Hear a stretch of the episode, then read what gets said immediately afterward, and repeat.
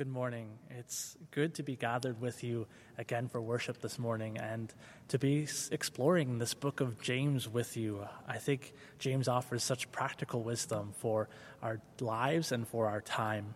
And I just want to offer an important preface as we prepare to dive into this morning's passage from James. That this warning that he provides and our reflection on it together, it's for all of us.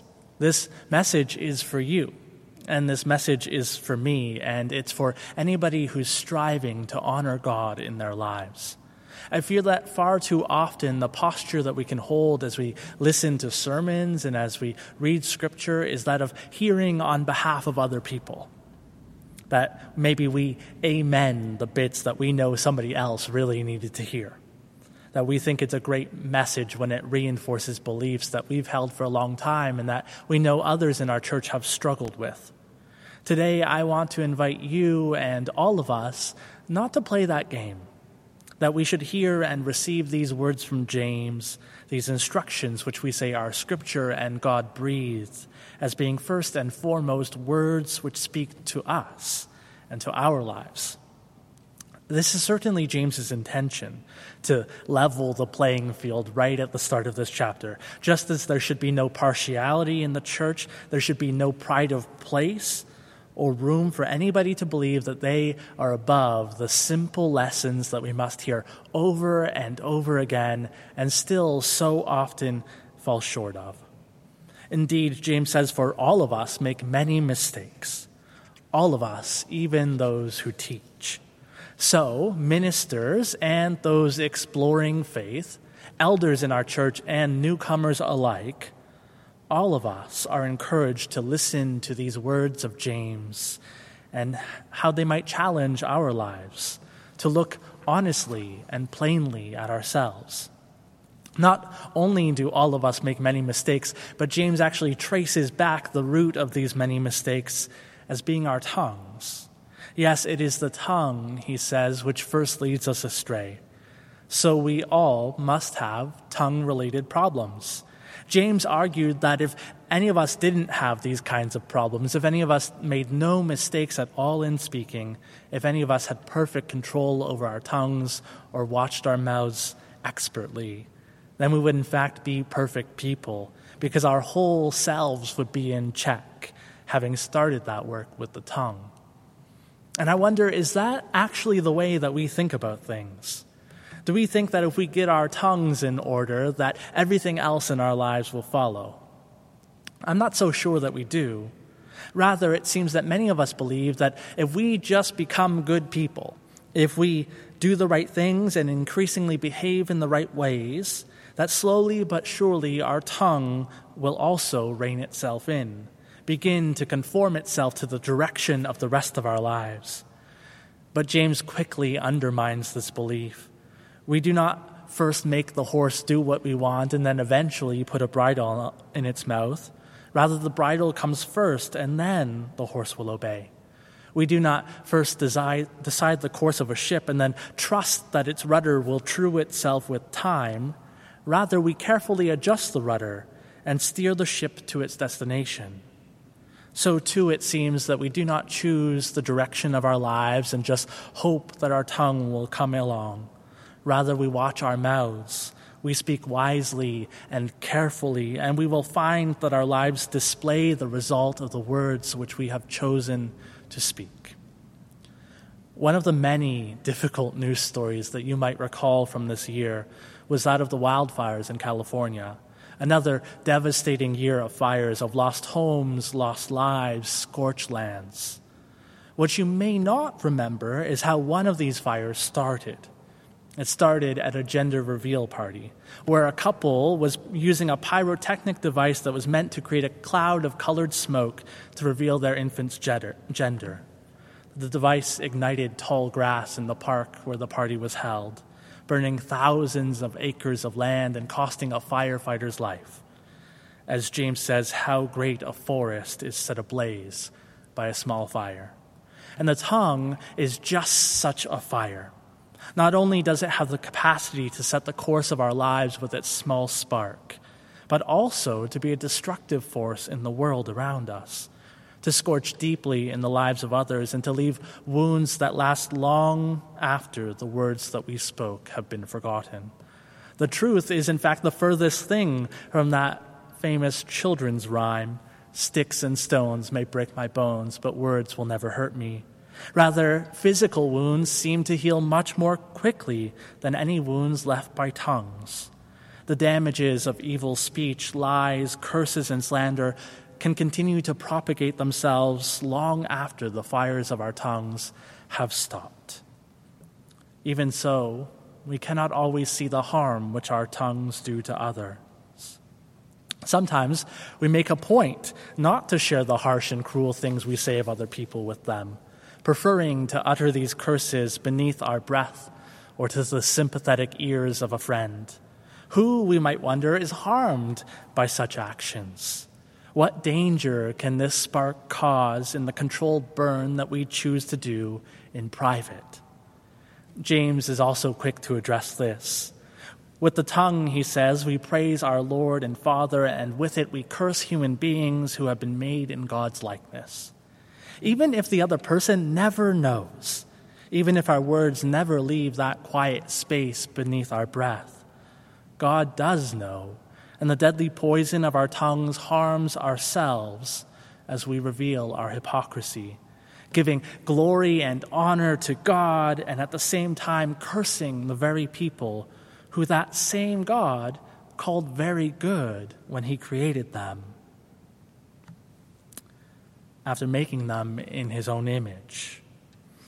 How might one tongue bless God yet curse his image? How could the same spring provide fresh and salty water? Consider if somebody speaks well of you to your face, but you later learn that they speak ill of you to others, which of their words remain with you?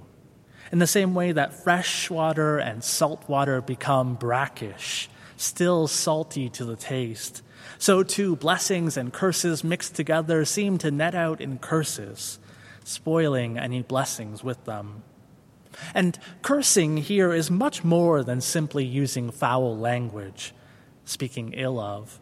Rather, it is in fact desiring ill for.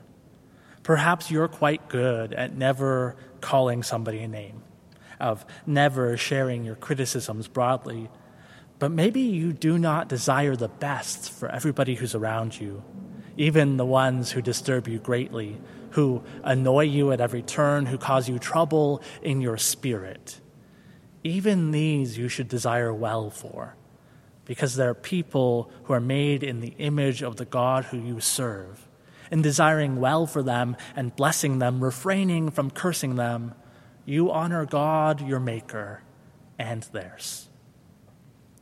There's this story of Saint Therese of Lisieux a Carmelite nun in the late 19th century. She writes of her struggles to love another nun who irritated her, whatever she did or said.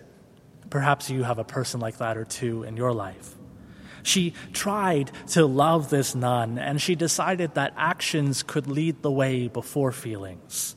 And so she writes I tried to do as many things for her as I could, and whenever I was tempted to speak unpleasantly to her, I made myself give her a pleasant smile and tried to change the subject. And after all this, she asked me one day with a beaming face, Sister Therese, will you please tell me what attracts you so much to me? You give me such a charming smile whenever you see me. Ah, it was Jesus hidden in the depth of her soul who attracted me. Jesus who makes the bitterest things sweet even as St. Therese was slowly able to see Jesus in this nun who she so desired to curse and to speak ill of, can we also learn to see the image of God in those people who drive us to despair, who our tongues wish to lash out at? Yet still, James warns us that this task is well beyond us. He writes, No human being can tame the tongue. And do, so, does he simply mean that our tongues are an evil which we must tolerate in ourselves and in others? Should we not follow the example of Therese of Lisieux? Are we then to make no effort to watch our mouths, now aware of the futility of this task? By no means. Rather, it seems that James is directing our attention elsewhere. Mankind has tamed all kinds of animals, they do not tame themselves. And as St. Augustine says, a man is needed in order to tame a horse. And in the same way, God is needed in order to tame a man. Rather than tolerating the evil of the tongue or trying in vain to be both the trainer and the tamed, James seems to be inviting us to look elsewhere for help in this work, to ask God to watch over our mouths with us. About 10 years ago, I was having a conversation with a mentor of mine, and I made some joke at his expense. I can't remember at all what the joke was now. But what I can still remember, what I suspect I will never forget, was his simple assessment that I have a biting sense of humor. That brief interaction put me on a road which I must confess I am still only beginning of watching my mouth. I believe that I've made tremendous progress in constraining my tongue over the years since that interaction and others like it which have followed. And I also believe that there will always be a spot in my heart for a well timed sarcastic comment. But the work is so far from complete.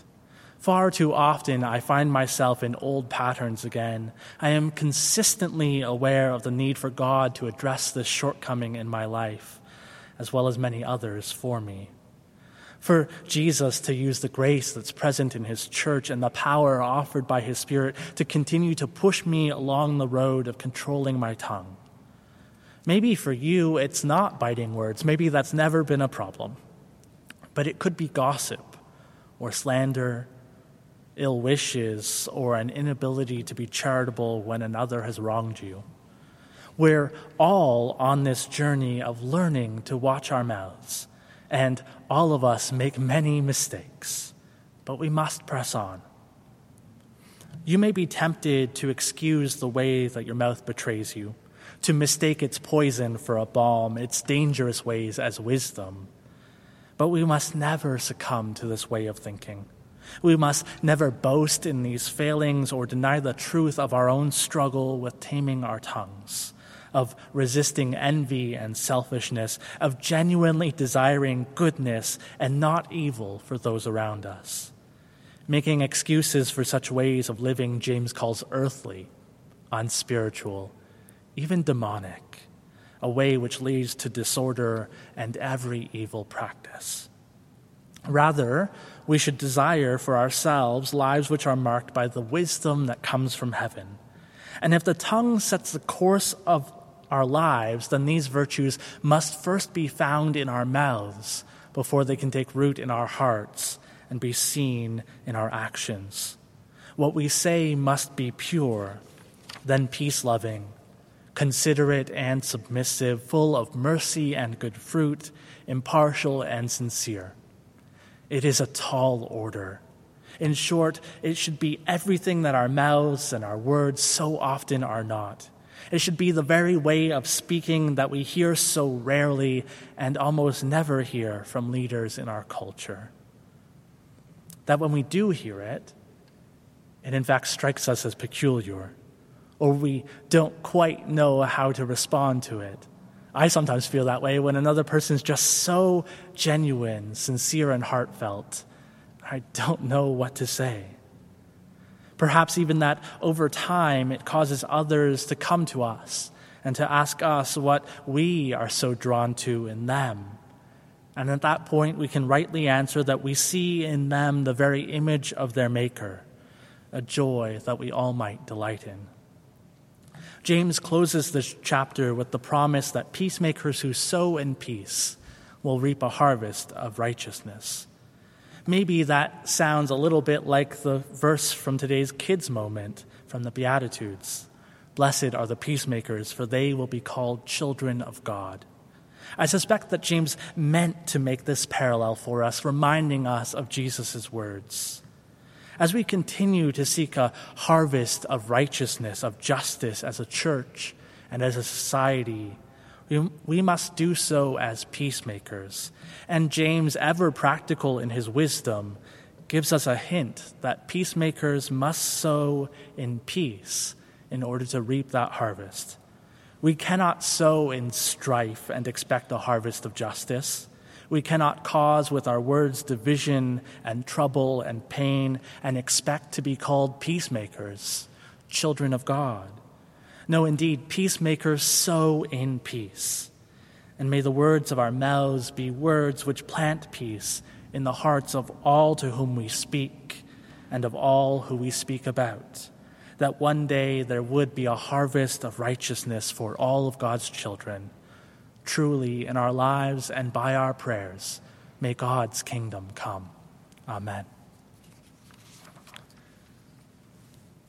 Since we really do believe that God's Spirit speaks to all of us through God's Word, we want to invite you to a couple of minutes of quiet reflection, and there are some questions for you to consider that you'll see on your screen. The first question is simply In what ways is God inviting you to watch your mouth? I think that's very important that we all have a sense of the dangers of our tongues, as unique as they are. And then the second question, maybe for you to pray about or just contemplate, is to think of a person or two who you do not desire the best for, and to pray that God would show you how you can love these people in word and in deed. So we'll leave a couple of moments for you to hear from God's Spirit for your life.